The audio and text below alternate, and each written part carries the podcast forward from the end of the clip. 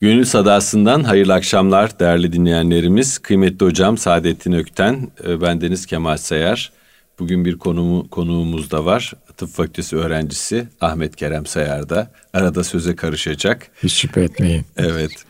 Ee, bugün üçlü olarak bu programı size takdim edeceğiz inşallah. Hocam hoş geldiniz. Hoş gördük efendim. Hoş bulduk. Ahmet Kerem sen de hoş geldin. Hoş Hocam e, geçen programımızı aynalarda bıraktık. Evet. Siz aynalarla ilgili söyleyecek bir sözünüz evet. kalmıştı içinizde. Evet. Oradan başlayalım isterseniz. Evet. Şimdi siz o zaman dediniz ki anne ile çocuk arasında e, selfless bir love var dediniz. Yani e, benliksiz bir sevgi var dediniz ve çocuk çocuğun anneye gönderdiği sinyaller anne tarafından alınıyor ve anne o sinyallere cevap veriyor. Çocuk ile anne arasında böyle bir ilişki hatta bunu da bir e, ruhi rezonans olarak ifade ettiniz. Bu sadece çocukla anne arasında olmuyor.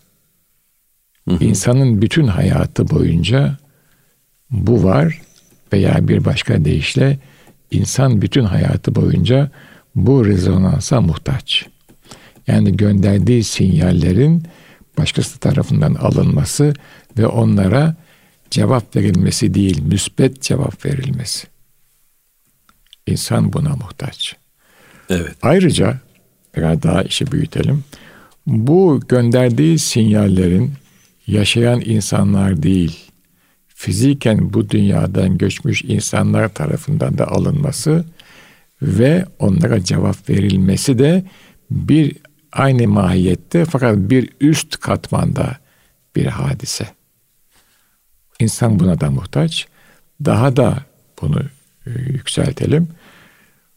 E, arz-ı ubudiyet etmesi yani Cenab-ı Allah'a kulluğunu arz etmesi, sinyalleri göndermesi ve oradan da ona bir cevap gelmesi, bunu hissetmesi insan buna da muhtaç.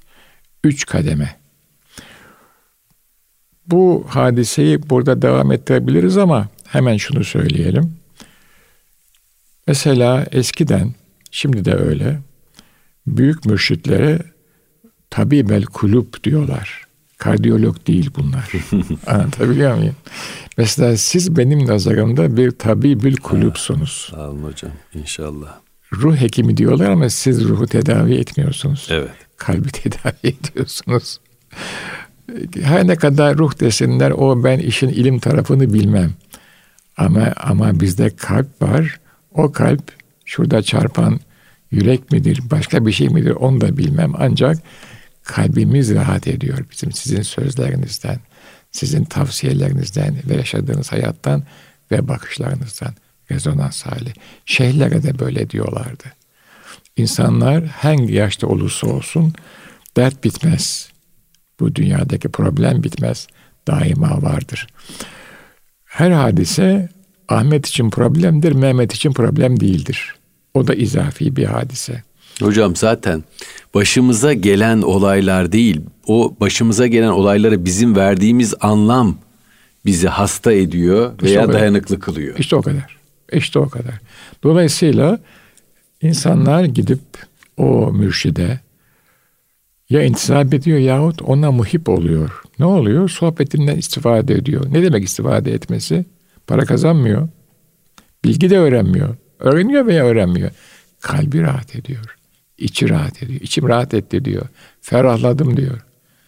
Neden? Çünkü rezonans hadisesi. Dolayısıyla Tabii. o sadece çocukla anne arasında değil. Bütün insanlar arasında var. E bu işte ayna metaforu. Şimdi gündeme geliyor. Aynayı tuttum yüzüme. Bu bir Alevi deyişidir. Ali göründü gözüme diyor. Esasında ayna dediğimiz kalp. Gönül mirat-ı Rahmandır diyor şair. Evet o yüzden onu evet. dünyanın kirinden pasından temizlemek evet. lazım. O, Gönlü değil mi? O ayna size tutulduğu zaman sizin de aynanız da ona karşı tutuluyor ve aynalar malumunuz iki paralel aynaya koydunuz oraya ortaya bir ışık koyarsanız ışık sonsuz defa akseder birbiri içerisinde. Tabii. Ayna içinde ayna, ayna içinde ayna, ayna içinde görüntü böyle ila nihaya gider. Dolayısıyla insanın mutlaka bir başka aynaya ihtiyacı var. Dolayısıyla dost işte o. Gönül çalabın tahtı, çalap gönüle baktı. Eyvallah. İki cihan behbah, bedbahtı, kim gönül yıkar ise. Yıkar ise. Neden? Ötekinin aynasını kırıyorsunuz çünkü. Gönül yıkmak demek ötekinin aynasını kırdınız. Artık o ayna aks vermez. Halbuki sizin de o aynaya ihtiyacınız var. Siz zannediyorsunuz ki ben onun haddini bildirdim. Hmm, filan. Esasında doğru haddini bildirdiniz zahiren. Ama gönlünü kırmışsanız eğer elinizdeki büyük bir nimeti ifna etmiş oluyorsunuz, yok etmiş oluyorsunuz. Kendi elinizle kıymetini bilmiyorsunuz. Çünkü ihtiyacınız var o nimete. İnsan insanın ufku, insan insana muhtaç. Bu dünya böyle bir dünya. Aynı onun için çok mühim bir hadise. Yani bir başkasında kendimizi seyredeceğimiz, kainata baktığımız zaman Allah'ın yaratışındaki güzelliği seyredeceğimiz e, aynalar görmek yerine günümüz toplumunda e, sadece bize kendi suretimizi gösteren mücessem ayna, metafor ayna değil, mücessem aynalara ihtiyaç duyuyoruz. Evet. Metafor ayna çok mühim bir şey. Evet, işte. metafor aynayı konuştuk biz deminden beri. Yani ayna neyi simgeleyebilir? E, kim kime aynı olabilir? Onları konuştuk. E, günümüzde ise e, her yere aynalar koyuyoruz. Böyle bir e, edep erkan var mıydı hocam? Her tarafa ayna koymamak üzerine geçmişte. Mesela zaten ayna çok kıymetli bir şey. Evet. Yok ama şöyle bir şey var. Mesela gece aynaya bakılmazdı.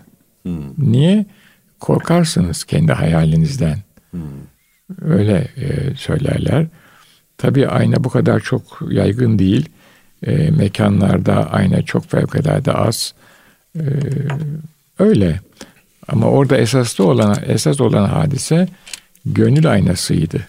Yani insanlar o aynayı bir başkasının yüzüne tuttuğu zaman ondan bir akis, bir yansıma kendi gönlüne düşüyor mu düşmüyor mu ona bakıyorlardı. Ve bu çoğu kez de düşüyordu.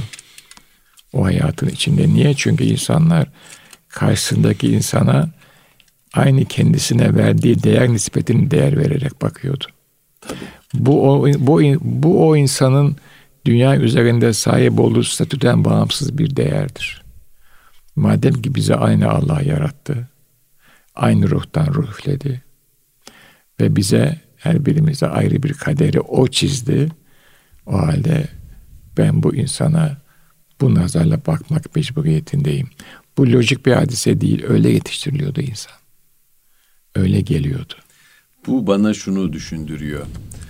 Varlığın bir karşılıklı bağımlılık hissiyle kaim olduğu düşüncesine. Hiç şüphe etmeyin, beni. şüphe etmeyin. Şimdi Batı düşüncesi insanı müstakil, apayrı, birbirinden apayrı ve tamamen bağımsız bir varlık olarak görme eğiliminde. Modern Batı düşüncesi Modern böyle. Batı düşüncesi. Ama Ortaçağ Hristiyanlığı böyle değil. Değil. Hem geleneksel Batı dünyasında hem de bugün e, pek çok dünyanın e, batılı olmayan kültüründe varlık karşılıklı bağımlılık esasına göre tanımlanıyor. Bu uzak doğu kültürlerinde de böyle, İslam'da da böyle. Tabii. Afrika'da da böyle. Afrika'da da Tabii. Ubuntu felsefesi var. Ben varım çünkü biz varız evet. e, düşüncesi var. Bir insan ancak başka bir insan dolayısıyla insan olur diye bir söz var. Bu günümüzdeki sosyal beyin anlayışına çok uygun bir e, anlayış. Çünkü bugün e, biz beynin en sosyal organımız olduğunu keşfetmiş bulunuyoruz. Yani hmm. beyin gelişmek için bir muhatap arıyor hocam. O yüzden duygusal rezonans çok önemli. Yani bir muhatap bulup onunla konuşmak, söyleşmek, kendini hikaye etmek, anlatmak çok önemli beyin açısından. Anlattığı sürece gelişiyor veya birisi onu anlattığı sürece gelişiyor. Evet. Çocuklara ninniler, masallar e, söylüyoruz ya o masallar, o niniler çocuğun beyninde bir sürü yeni e, oluşumlar meydana gelmesine, çocuğun iç dünyasının zenginleşmesine yol açıyor. İnsan da insanı bulduğu zaman hikaye anlatan bir varlık. Bu hikayeler bizi zenginleştiriyor, yalnızlık hissimizi izale ediyor ee, ve e, yani bu dünyada tekinsiz bir ortamda yaşamadığımız hissini veriyor bize.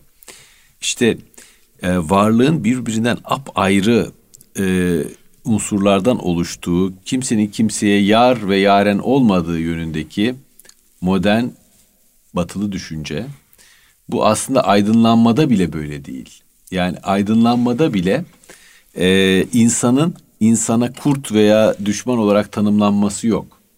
Yani Charles Darwin bile sempatin öneminden bahsediyor. Hı hı. Adam Smith'e gidiyorsunuz. Adam Smith e, sempatinin öneminden bahsediyor. Aydınlanma sonrasında bir şeyler oluyor.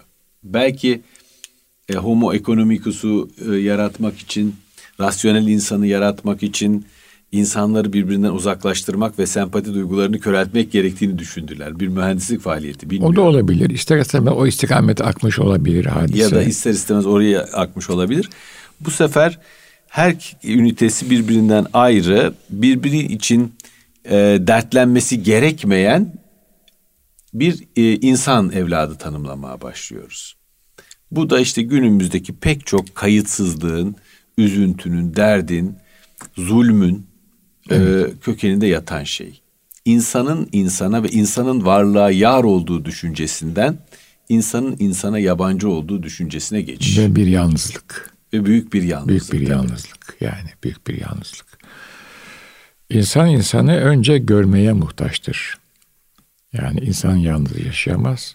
Görmek zorundadır. Kendisinin de görünmesi lazım. Sonra dinlemek ve dinlenmek, sonra dokunmak ve dokunulmak mecburiyetindedir. Niye musafaha ediyoruz? Evet. Niye biat ediyorlar? Temas çok önemli. Siz de mesela ilmen söylediniz. Ben yani yaşadıklarımdan biliyorum. Bakış, söz, sıcaklığını hissediş ve beraber yaşama. Çünkü her insanda bir, şimdi büyük anlatılar diyorlar, doğru. Her insanın bir kaderi var. Bazı insanlar büyük anlatılar yaşamış insanlar. O anlatılar benim bulunduğum açıdan değerlendirildiğinde büyük bir kaderin söze veya yazıya dökülmüş hali. O bana bir ufuk açıyor. Hı hı. Çünkü o kaderde benim inandığım Cenab-ı Rabbel Alemin kurgulamış ve o insana yaşatmış. Orada da ben ilahi bir hikmet buluyorum. Bu kader nasıl bir kaderdir? Neden bunu yaptı ve yaşattı? Çünkü Cenab-ı Allah abesle iştigal etmez. Her okuduğumdan, her dinlediğimden, Yıllar sonra hatırladığımda, tekrar değerlendirdiğimde yeni manalar çıkıyor. Bunu ancak insan yapabiliyor. Çünkü diğer canlılarda büyük anlatı yok. Onlar birbirini taklit ediyorlar. Kuşlar hep aynı hayatı yaşıyor. 10 bin, 100 bin yıldan beri, kaç evet. zamandan beri varsa. Diğer canlılar, karıncalar da öyle. Ama insan öyle değil. İnsanı tıp öğrencisine bir soru soralım mı hocam? Tabii soralım. Onu evet. unuttu, unuttum. Hiç kendisini de hatırlatmıyor bize yani. Böyle olmaz. Evet. Onun, onun demesi lazım ki dede sen sus ben konuşayım demesi lazım. Estağfurullah. Evet öyle demesi sizden, lazım. E, hepimiz sizden öğreniyoruz. Estağfurullah. Hocam. Ben de sizden çok şey öğreniyorum. İnsanı hayvandan ayıran özellikler ne olabilir sence? Zor zor, zor yerden sor. Yani bu olmaz ama şimdi. Bence sualin cevap sualin içinde olmalı. Evet peki. Yani ben kendi anlayışımı söyleyeyim. Ahmet Kerem de belki ilave yapmak isterse yapar. İnsan e, düşünebilmesiyle ayrılıyor hocam hayvanat aleminden ve ahlak duygusuna sahip olmasıyla. Evet. Mesela insanlık aleminde utanç var. Suçluluk duygusu var. Efendim onur var. Sorumluluk var sorumluluk var. Sorumluluk belki başka hayvanlarda yüksek memelilerde falan olabilir. Yani çünkü şeyini besler. Bütün hayvanlar çocuklarını besler. Çocuk büyüyünce o bitiyor. Ha bitiyor. İçgüdüsel o. Evet, evet, evet. Yani belli bir yaştan sonra onunla ilgili bir sorumluluk hissi yok. Kesinlikle. Evet. Hatta kavga ediyor. Evet. Ahmet Kerem şimdi 20'li yaşlarda belki başında yani.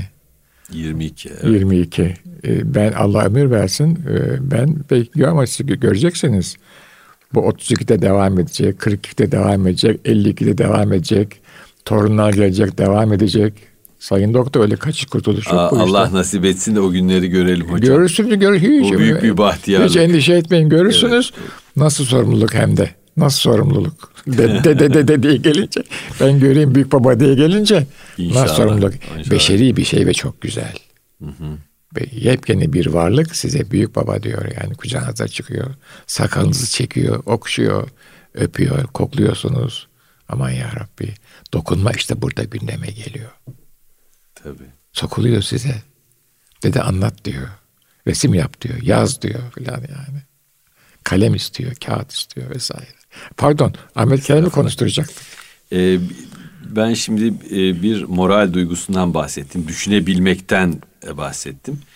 Ee, bir de geleceğe yönelik tahayyül e, kurabiliyoruz. Biz tahayyül edebilen varlıklarız. Yani kendimizi gelecekte bir yerde hayal edebilen varlıklarız. Bir hayvan bunu yapamıyor. Yok tabii. Ee, bir şey daha belki söylenebilir. İnsan kendini müdrik bir varlık. Self-conscious. Nerede durduğunu biliyor. Evet. Kendisini biliyor. kendisini bilebilir, had çizebilir. Ee, ve tabii e, kuvvetli bir ahlak duygusu dedik. Mesela bir e, hayvanlar aleminde ortalıkta duran e, veya bir başkasının top bir başka orangutanın topladığı efendim e, yiyeceği bir başka orangutan gidip zorla alırsa veya çalarsa bu çok kınanan ve ayıplanan bir davranış olmuyor. Doğal yani e, Kural o. onu koruması lazım. Kural o. E, bizde e, bir başkasının e, mülkünün e, zorla alınması, gasp edilmesi ayıplanıyor, kınanıyor Tabii. Cezası var. cezası var. E, dolayısıyla insanlık e, hayvanlık aleminden biraz daha farklı hususiyetlere sahip. Bunların içinde estetik duygusuna sahip olması, Tabii. manevi duygulara sahip olması da e, geliyor. Buradan e, şöyle bir e, şeye e, geçebilir miyiz acaba? İnanmak da insana has bir şey. Hayvanların inanmaya ihtiyacı yok ki zaten. Evet. İçgüdünün çizdiği e, çizgide onlar yaşıyorlar ve bitiyor. Ama insan öyle değil. İnsanın evrensel soruları var. Ama yine Ahmet Kerem'i es geçtik biz. Peki. Ahmet Kerem'in bu konuda özgün düşünceleri olabilir. Dinliyoruz kendisini. Bence insanı hayvanlardan ayıran en büyük şey bir düzen kurması ve bu düzenin her e, küçük düzenekte farklı olması. Mesela bir şempanze sürüsüne gidip baktığınız zaman yani 20 bin tane şempanze sürüsü hep hiyerarşi benzer olacaktır. En güçlü başa çıkar. Ama bence beni en çok etkileyen şey insan düzenlerinde mesela çok farklı dinamikler olabiliyor ve bu dinamikler hep değişiyor, gelişiyorlar. Ee, onun dışında ben bazı şeylere katılmıyorum. Mesela biz sonuçta çok ya tahayyül ediyoruz. Bir hayvanın belki bir düşüncesi var. Ama siz onu göremiyorsunuz. Şimdi son araştırmalar da gösteriyor ki e, bu hayvanlar da bizim gibi düşünüp belli ahlak şeylerine sahip olabiliyorlar. Mesela meşhur bir bizim bir hocamız anlatmıştı. E, ahlak deneyi var. Bu hayvanlardan bir şempanzelerden komünite oluşturuyorlar. E, iki tane grup var. Bir tanesine daha güzel e, yiyecekler veriyorlar yaptığı e, görev karşılığında. Diğerine ise daha böyle e, ilgi çekici olmayan yiyecekleri veriyorlar. E, ilgi çekici yemek yiyenler diğer diğer grup isyan edince onu kabul etmemeye başlıyor. Yani o mesela diğerine bir tanesine havuç veriliyor. Diğerine e, kabul etmiyorlar ve protesto ediyorlar. Oysa ki kendileri güzel şeyler. Yine böyle bir sürü şey var. Yani Bu şartlı reflekse girmez mi? E, ben gireceğini düşünmüyorum. Çünkü e, şartlı reflekste dışarıdan bir şey olacak. E, O sonuçta bir kötü etkilemesi yok. Onu gözlemliyor. Bunu araştırıyor. Ayna nöronlardan kaynaklandığını söylüyorlar sonra. Karşıki taraftaki hoşnutsuzluğu görüyor ve bu şeyi protesto ediyor. Yani bu e, adaletsiz durumu. Yani buna ben şöyle bir tamamlama yapayım. Ee, Frans de Waal e, isimli ünlü bir e, etnolog var. O, Türkçe'ye de kitapları çevrildi. Onun e, özellikle memeli hayvanlarda e, empati davranışının olduğuna dair çok güzel çalışmaları var. E, ilginç bir ben Merhamet Devrimi kitabımı almıştım. İlginç bir hikaye anlatıyor. e, Amerika Birleşik Devletleri'nde bir parkta kör bir fil var. Diğer filler hiçbir zaman bu kör fili yalnız bırakmıyorlar. Ee, çok dokunaklı gelmişti bana. Ee, Körfile çoğu zaman eşlik ediyorlar nöbetleşe aralarında değişerek ve e, ne bazen de yalnız bırakıyorlar ama e, ne zamanki tehlikeli bir yere gidecek olsa sürüden uzaklaşacak olsa hemen sesleriyle onu geri döndürüyorlar. Sürekli gözleri üzerinde. E, Deval bunu mesela ilginç e, bir hadise olarak gözlemlemiş. Daha e, yırtıcı olmayan e, alemde, daha yüksek e, memelilerin olduğu alemde de primatlarda e, zaman zaman böyle empati benzeri davranışlarla karşılaşabiliyoruz. Ya bence işte insanı o hayvanlardan ayıran en büyük şey bu kadar bizim bir kuram oluşturuyoruz. Mesela ahlak üzerine düşünüyoruz ve mesela farklı farklı e, ahlak e, tasvirleri oluyor farklı toplumlara göre. Ama mesela e, bunu bir hayvanın yapması beklenemez. Yani bir hayvan sonuçta belki sezgisel ya da bir şekilde onu hissedip ona karşı bir tavır takıyor ama biz bunun üzerine düşünüp geliştirebiliyoruz. Üzerine ekliyoruz.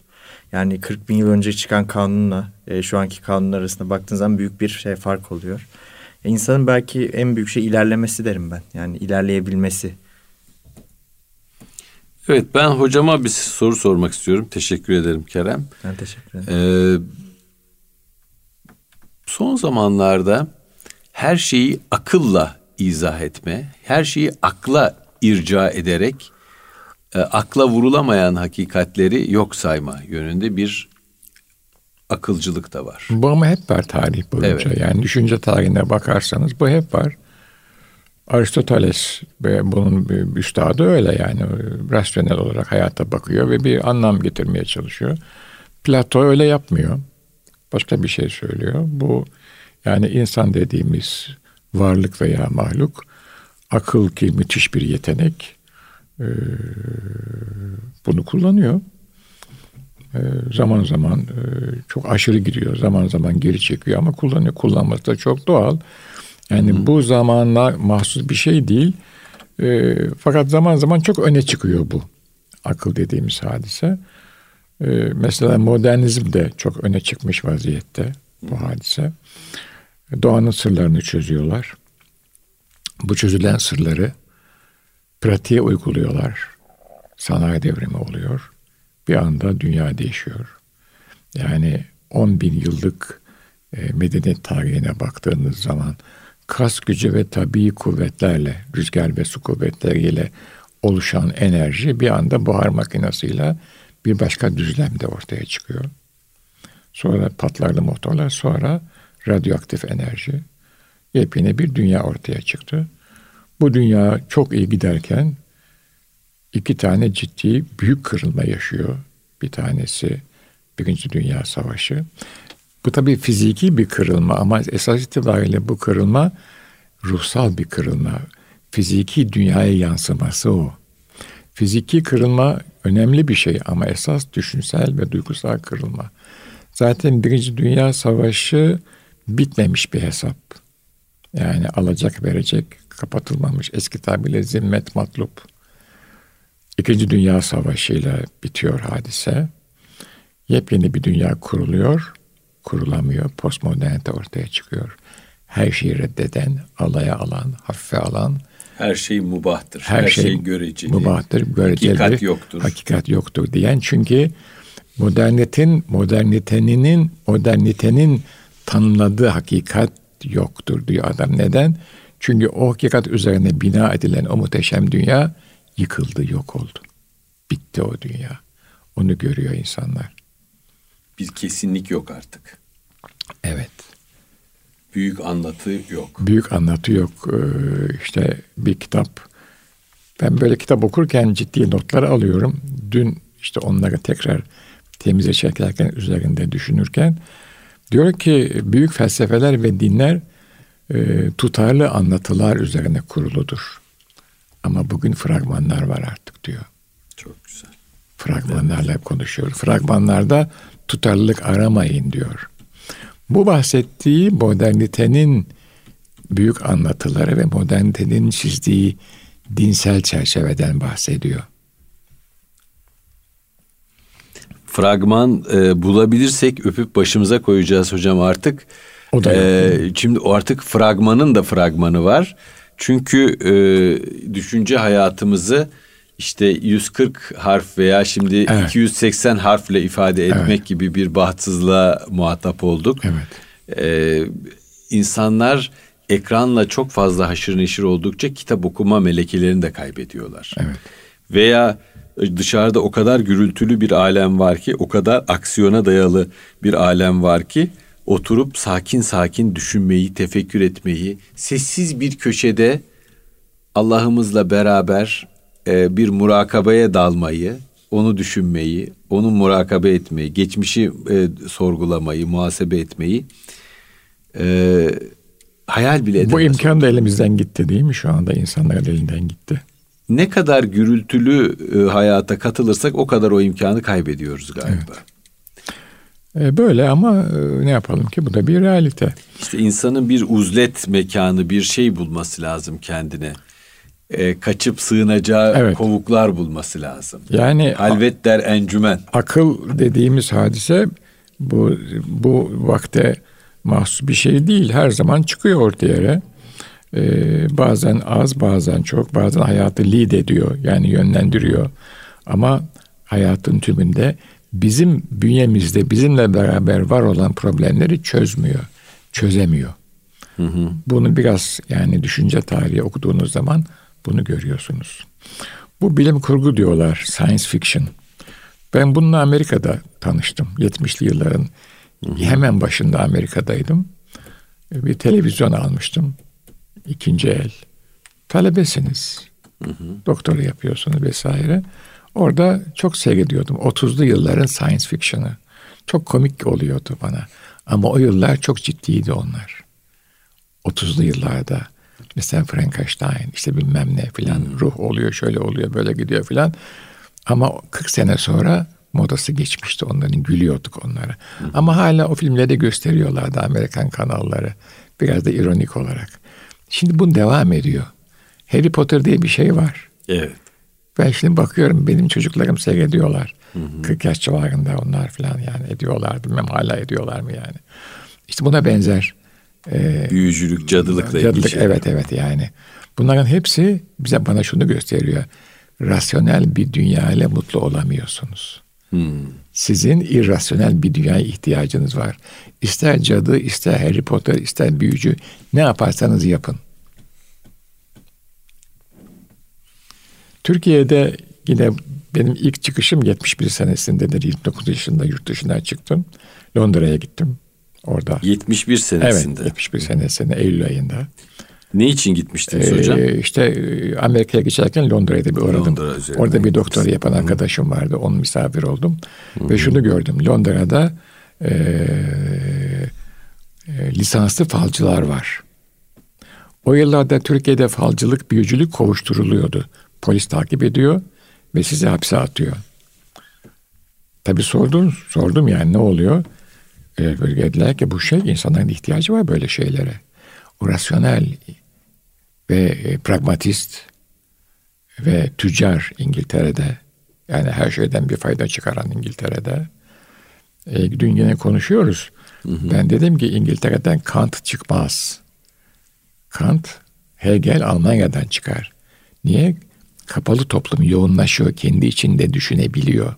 Bah çıkar, kendi içinde konsantre oluyor, yoğunlaşıyor, büyük müzik yapar, büyük düşünür çıkar. Kant, e, Königsberger'de evet. e, hep belli bir vakit saat 3 öğleden sonra parka çıkıyor. Evet çıkar yürürmüş. Ee, dilencilere karşı da çok e, bonkörmüş e, herkesin verdiğin üç katı harçlık verirmiş onlara. Ne güzelmiş ya. Fakat bir süre sonra dilenciler bunu istismar etmeye ve e, adamcağızı yürüyüşüne alıkoymaya başlamışlar. E, bunun üzerine e, çıktığı vakti değiştirmiş Kant.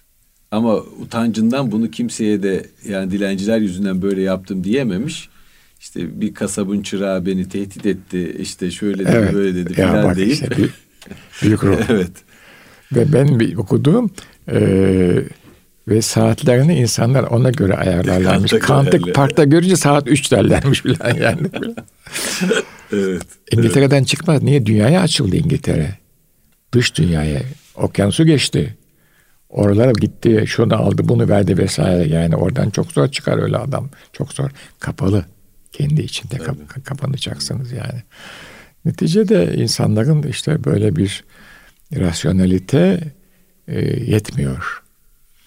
E, bunu din üzerinden yapabilirsiniz. E, gizemli anlayışlar ama sadece rasyonelite yetmez. Bir kaçış, bir kurtuluştur. Bu peri, cin vesairesi. İşte Londra'daki ilk intibam da beni böyle şoke eden intibalar bunlar. Yani hayatı tanımaya başladığım zaman burada ben bir aileden geliyorum. Bu ailede e, mistik düşünce var, tasavvuf var, rüya var. Okuma var, tesbihat var vesaire vesaire var. Bunlar içerisinde ondan sonra fakat e, bir de e, Vefa Lisesi, Teknik Üniversite, sonra üniversite intisap, rasyonel bir dünya var. İki dünya bir dengede duruyor. Sonra yurt dışına çıkıyorum. Modernitenin, sanayi devriminin doğduğu ülke İngiltere. Ticaretiyle, sanayisiyle dünyanın bir dönem lideri. Üzerinde güneş batmayan Büyük Britanya İmparatorluğu. Ama Londra'da falcılar ve lisanslı bunlar. İnsanların ihtiyacı var dediler. Bu bir ihtiyaç. E, insan için hep e, homo religioso denir. Tapınan varlık. E, bir noktada evet bir, bir ihtiyaç. Yani öyle veya böyle insanların aklın çizdiğin ötesinde bir şey. Çünkü niye? Hayat onlara onu söylüyor zaten. Bu bir fantazi değil. Hayata bakıyor tümüyle. Rasyonelite hayatı planlıyor doğru. Ama hayat rasyonelitenin sınırlar içine girmeyecek kadar zengin ve güzel. Akla çok saygı duyuyorum. Büyük nimet. Ama hayat çok daha başka bir şey yani. Aklın elinden kaçan yerler var. Müthiş hem de nasıl. Evet. Zaten kaçsın bırak kaçsın ki biz güzelleşsin yani. Sır matematik bir dünya fevkalade zor bir dünya. Sıkıcı oluyor. İnsanlar o zaman bir varoluşsal buhran içine giriyorlar. Evet. Mesela bu sizinle olan sohbetler beni çok açıyor. Bizi çok, de hocam. Çok mutlu ediyor. Niye? Çünkü biz başka bir dünya üzerinden konuşuyoruz yani. Aramızda nesil farkı var, eğitim farkı var. Siz modern bir nesle mensupsunuz. Bana göre ben daha geriden geliyorum. Farklı şeyler söylüyorsunuz ama... Sizin mülaki olduğunuz e, muazzam bir insan potansiyeli yani var. Yani rasyonelite üzerinden biz anlaşamayız sizinle. Onun evet. ötesinde konuşuyoruz biz. Tabii. Tabii. Bu kadar basit hadise. Evet. Mesela siz bana dediniz ki içeride senin uzlete ihtiyacın var. Bu çok mühim bir şey. Bir ruh hekiminin ben kendimde bunu hissediyorum. Benim uzlete ihtiyacım var. Ve ben bunu ara ara yapıyorum. Şimdi de bu zaman geldi. Evet. Neden? Çünkü orada e, bu rasyonel dünyanın dışına kaçma imkanım ortaya Tabii. çıkıyor yani. Hayat, tabiat, farklı insanlar. Onlarla İçimize farklı. aldığımız seslerin çöreklenmesine, demlenmesine de izin vermemiz lazım Değil mi? hocam. Sürekli içimize yeni sesler, yeni yüzler alır. Fakat bunları hazmedecek, bunlardan öğrenecek şeylerimizi hani çökeltecek, demleyecek zamanı ayırmazsak hepsi bize dokunuyor, kaçıyor, dokunuyor, kaçıyor ve bu bir yorgunluk olarak bizde kalıyor. Çünkü nasıl fiziksel bünyemizin belli yiyecekleri hazmetmek için bir zamana ihtiyacı varsa bir takım enzimlere ruhun da kalbin de buna ihtiyacı var. Tabii tabii. Dinlenme. Ve bu bazen çok uzun sürüyor. Ben Çekoslovakya'da tıp stajı yapmıştım hocam yıllar evvel. O zaman daha beraber miydi bu iki ülke? E, beraberdi. Çekoslovakya'ydı. Evet. E, daha yeni ayrılmak üzerelerdi. Ve kadife devrim olmuştu. Kadife devrim e, ben de çok meraklı olduğum için e, zorla kendimi davet ettirmiştim. Orada bir psikiyatri merkezi. E, yazışmalar neticesinde. E, ve e, gitmiştim. Orada çok güzel bir tabir öğrendim. İnsanın insandan dinlenmesi. Hmm. Diyorlar ki mesela birbirlerine ya birbirimizden yorulduk hadi biraz birbirimizden dinlenelim. Mesela bir hafta görüşmüyorlar. Aa ne? Bu Çok, ilginç geldi evet, bana. Evet. Ee, hakikaten insan insandan yorulabilir. Çok özellikle dışa dönük insanlar, yaşantı oburu insanlar hep böyle bir yerlerde bir etkinlik yaparak bir şey olacaklarını zannediyorlar. Hep daha fazla adrenalinle e, hayatlarını idame ettirebileceklerini zannediyorlar. Ama içe dönmeyen, kendi yalnızlığında kendini eğitemeyen insan hayattan bir şey öğrenemez hocam. Hepimizin bu kendi uzlet noktalarımıza çekilmemiz halvet der encümeni evet. kalabalıklar evet. içindeki yalnızlığı evet. başarmamız lazım. Evet. O ancak gelen sinyallerin inti, e, intibağın, izlenimin iç dünyamızda yerini bulması, Tabii. demlenmesi tabiri çok önemli. Süzülerek bize ait bir şeylerin kalabilmesi önemli. Posta gidecek ama bir öz o bizde kalacak. İşte o bir e, mülakatın, bir hasbihalin, bir dost sohbetinin bize e, getirdiği kar, fayda, birikim, bir küçük artım. Tabii. O çok önemli bir hadise. Bunun için zamana ihtiyacımız var. Aynı bedenimizin mesela değil merdiven çıkıyorum ben. iki merdiven tamam diyorum. Üçüncüyü çıkamam. Niye? Nefes, kalp ritmi vesaire bir dengeye girsin. Biraz zamanı, bir yarım saat dinlenmeliyim. Ruh da böyle, kalp de böyle bir manada. Onu belki bu programda da birkaç defa zikrettik. Yani meşhur hikayedir. Afrikalılar beyaz adamdan giderlerken o kadar hızlı gidiyorlarmış ki durun demişler. Ee, Afrikalılar oturmuşlar. Niye oturuyorsunuz deyince o kadar hızlı gidiyorsunuz ki ruhlarımız arkada kalıyor demiş. Bunu tabii biz yani mizahi bir manada anladık. Hayır bu doğru. Doğru. Bu şimdi jet lag diye bir hadise var ya. Tabii. Ben mesela e, tabii ki e, gidilebilecek yerlere e, trenle gitmeyi tercih ediyorum. İdi, ediyor idim. Hı hı. E, ama uçak çok rahat tabii yani. Ama gidilmeyecek yerlere de mutlaka uçakla gidiyorsunuz. Hı hı.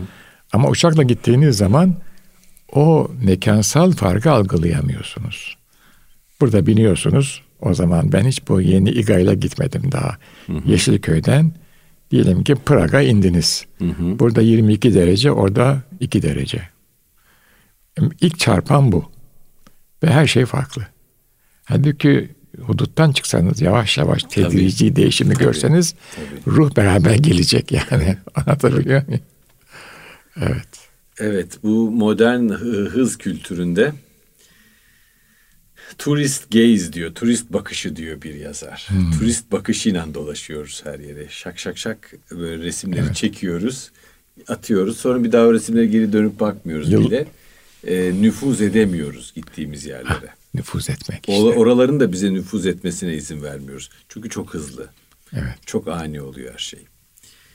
Evet Ahmet Kerem Bey. Akıl konusunda siz neler söylemek istersiniz?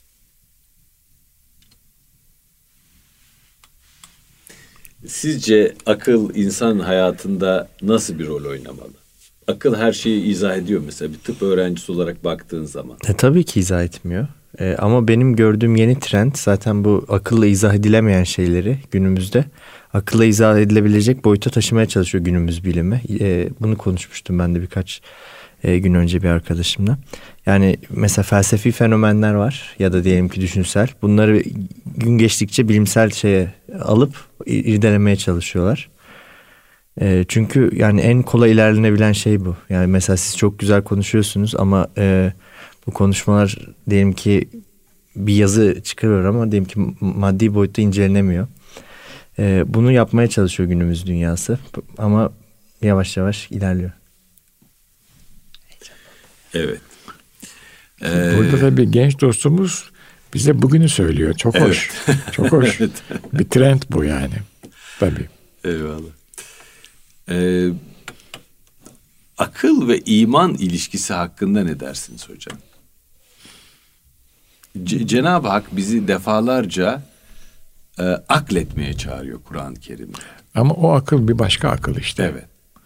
O yani bugün bizim yani felsefi manada rasyonalizmin de tanımladığı akıl değil. O bir başka akıl. Orada çok önemli bir nokta var. Ben şöyle gördüm veya şöyle sistematize etmeye çalışıyorum. Bizim insan olarak evrensel sorularımız var. Bütün insanlarda bu sorular var. Bazısında az, bazısında çok. Ee, bu derslerimde de bunu söylüyorum. Ee, bu evrensel soruları hiç sormadım ben diyen insanlar çoğunlukta. Bakın diyorum, bu soruların cevabını siz sormadan birisi size söylemiştir. ve siz ona inanmışsınızdır. İnsana inanarak başlıyorsunuz hayata. Kim söylemiştir? Anneniz, babanız hı hı. veya bir öğretmeniniz veya güvendiğiniz birisi. Hı hı. İnanarak başlıyorsunuz hayata. Ve böyle devam ediyorsunuz. Bütün insanların böyle bu soruları sormaması mümkün değil. Herkeste bu var. Nereden biliyorum? E, okuyorum kitaplardan. Kendimde de var. Eşe dosta konuşuyoruz. E, ben işte malum siz de hocasınız, ben de hocayım. Hala bu devam ediyor. Talebede yani karşınıza gelen insanlarda bu sorular var vesaire. Ama iş inançla başlıyor. Ben mesela matematiğe baktığım zaman orada da postulalarla başlıyoruz biz hadiseye. Aksiyonlarla başlıyoruz. Ne o aksiyon? Doğruluğunu düşünmeden kabul ediyoruz. Böyledir bu diyoruz. Onu tartışmıyoruz artık. Bir ön kabul yapıyoruz.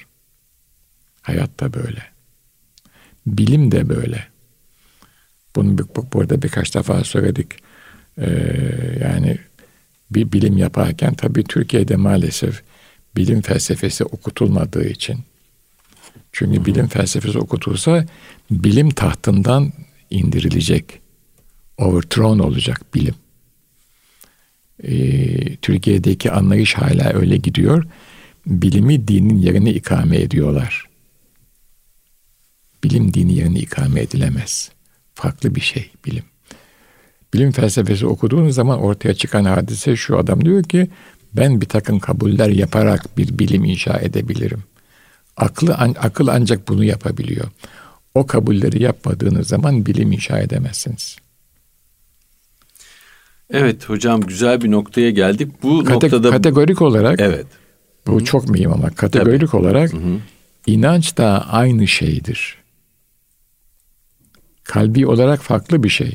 Ama biz insan olarak bir şeyleri tartışmadan kabul ediyoruz. Hı hı. Onun üzerine bilim inşa ediyoruz. Geçen de konuşuluyordu. Ee, Müslüman dünyası neden e, biz tabii müspet ilimi diyoruz yani e, burada e, pozitif bilim yani poze edilen, vaz edilen bilim yani menfi bilim diye bir şey yok. Yani vaz edilen bilim yapamadık. Çünkü onun metodu tüme varım metodu. Sonu sayıda deney yapıyorsunuz. Oradan sonsuza teşmil edilen bir netice çıkarıyorsunuz. Bu bir kabuldür. Sonlu sayıda deney, sonsuzda teşmil edilen netice. Thomas Kuhn diye bir adam var. Diyor ki bütün kuğular beyazdır. Bir tane siyah kuğu bulursam bu kaziye çöker diyor. O zaman biz diyor ki bilim adamları istisna kuralı bozmaz. Bu da bir kabul. Niye bozmuyormuş? İstisna kuralı bozar. Bozmaz dediğiniz zaman bu da bir kabul oluyor. Müslüman bilim adamları da diyorlar ki biz pure bilgi arıyoruz. O hangi bilgi? Genel hakikatten istihsad edilen bilgi. Descartes de bunu yaptı. Yani e, tümden gelim. Bunun da e, şeyi kaynağı Müslüman bilim adamlarına göre Allah'ın bilgisi. O bilgiden bilgi istesin. Onun için hayata bakıp oradan bir genelleme yapamadılar. Dolayısıyla biz yani aklı kullanırken çok dikkat etmemiz lazım. Akıl büyük nimet. Ama e, bilimin aklı üzerine bilim kurarken şunu hiç unutmayacağız. Belli kabuller yaptıktan sonra bir bilim ortaya koyabiliyoruz. Ve bilim tarihine baktığımız zaman çok farklı safhalar.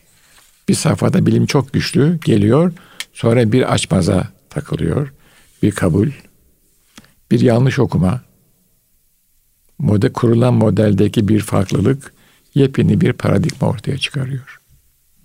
Benim bilim hakkındaki anlayışım böyle. Ben bir e, mühendisim. E, bir yapı mühendisiyim. İyi kötü işte yapı mühendisliğine e, konu olan altyapıyı okuduk. bilimsel teorileri öğrendik. Sonra ben 40 yaşından sonra biraz bilim tarihi, bilim felsefesi okumaya başladım. Gördüğüm odur. Ee, teori çok güzel bir şey ama hayatta zaman zaman örtüşmüyor. Bir küçük anekdotla bağlayayım. Tabii. 99 depremi oldu. Bir yapı mühendisiyim. Beni çağırdılar. Birçok yerde konuşturdular. İnsanların sorduğu şey şuydu. Bu bina bu depremde yıkılır mı? Teoriye göre yıkılmaz. Veya yıkılır. Pratiğe bakıyorum. Yıkılmaz dediğim bina yıkılmış. Yıkıldı dediğim bina yıkılmamış. İnsanlara bunu onları çok fazla korkutmadan anlattım. Böyle bir iki sene sürdü bu süre. Sonra dediler ki bana hocam siz hep doğruları söylediniz ama insanları korkutmadınız. Dedim o da benim sanatım yani. Teoriye göre yıkıldı dediğim bina yıkılmamış. Yıkılmaz hmm. dediğim bina yıkılmış. Neden? O kadar çok faktör var ki bu işin içerisinde. Onu kontrol edemiyorsunuz. Hmm. Teoriyi muhteşem kurdunuz veya kuranlardan aldınız, öğrendiniz, yaptınız. Bir de uygulamasını yaptı. Sonra bina kullanıma girdi. Bakın çok basit bir şey bu. Sadece bir binadan bahsediyorum. Nasıl kullanıldı? Kim kullandı? Bakıyorsunuz yıkılmaz yıkılıyor. Yıkılır diyorsunuz yıkılmıyor. Niye? Bilmiyoruz. O kadar çok faktör giriyor ki işin içerisine. Bu mekanik bir şey, basit bir bina, hareketli parçası yok. Hareketli parçası olan otomobil, uçak, denizaltı, gemi vesaire. Hadi onu bir kenara koyayım insan. Bir de ruhiyatı var. Siz kimsiniz? Böyle. Yani ben böyle bakıyorum. Bilime çok saygı duyuyorum. Muhteşem bir realite. Muhteşem bir yaratıda diyebilirim pozitivist baktığım zaman. Ama bir yere kadar. Hayat çok farklı bir olay. Hocam e, din ve bilimi birbirine karşıt e, unsurlar olarak tanımlama e, da çok pozitivist bir bakış. E, ben başka bir yerlerde okumuştum. O yazar diyor ki din de bilim de kainata hayret duygusuyla bakar. Bir büyülenmişlikle bakar. E, ilim adamı aynı zamanda e, fevkalade e, dini duyguları bütün bir kişi de olabilir. Yani Allah'ın yarattığı e, nizamdaki mükemmellikleri, postülaları e, çok daha yakından görür, idrak eder e, ve e, bunu kendi dini e, bakış açısı içinde e, oturtabilir, uygun bir yere yerleştirebilir. Bu şimdi bir başka kapı açtınız siz. Evet. Bunu bir sonraki programda bir sonraki konuşalım program. isterseniz. Çünkü Hı-hı. burada ben şunu gördüm. Bu da yine modernizme karşı dinin bir savunusu olarak ortaya çıkıyor bu anlayış. Hı hı. Yani e, ben o, siz e, ben o tartışmayı siz beni anladım. Provoke etmek için bunu söylediniz. E, anladım. Tahmin ediyorum yani. Biz din inanç, akıl konularıyla devam edelim önümüzdeki Edelim inşallah. Çünkü o yani dinle bilimi karşı karşıya koymak demek biraz Hristiyanlık tarihini bilmemiz Tabii. gerekiyor Tabii. bizim. Yani kilise hmm. tarihini daha doğrusu. Evet. E, ben bunu çok önemsedim. Hı E, hatta kitabını da getirttim. Yani kilise tarihini bilmezseniz modernizmi çözemezsiniz. Hı hı. Ve modernizm bu konuda hiç haksız değil. Hı hı. Kilise tarihini bildiğiniz zaman modernizmin hiç haksız olmadığını görüyorsunuz. Bunu bir sonraki programda konuşalım hay hay. inşallah. Çok teşekkür ediyoruz kıymetli hocam. Ee, değerli dinleyenler bir gönül sadasının daha sonuna geldik. Kıymetli hocam e, Saadettin Ökten ve, ve genç konuğumuz evet. Ahmet Kerem Sayar'la evet. e, umarım e, size faydalı olacak bir sohbet gerçekleştirmişizdir. Hepinize hayırlı akşamlar diliyoruz.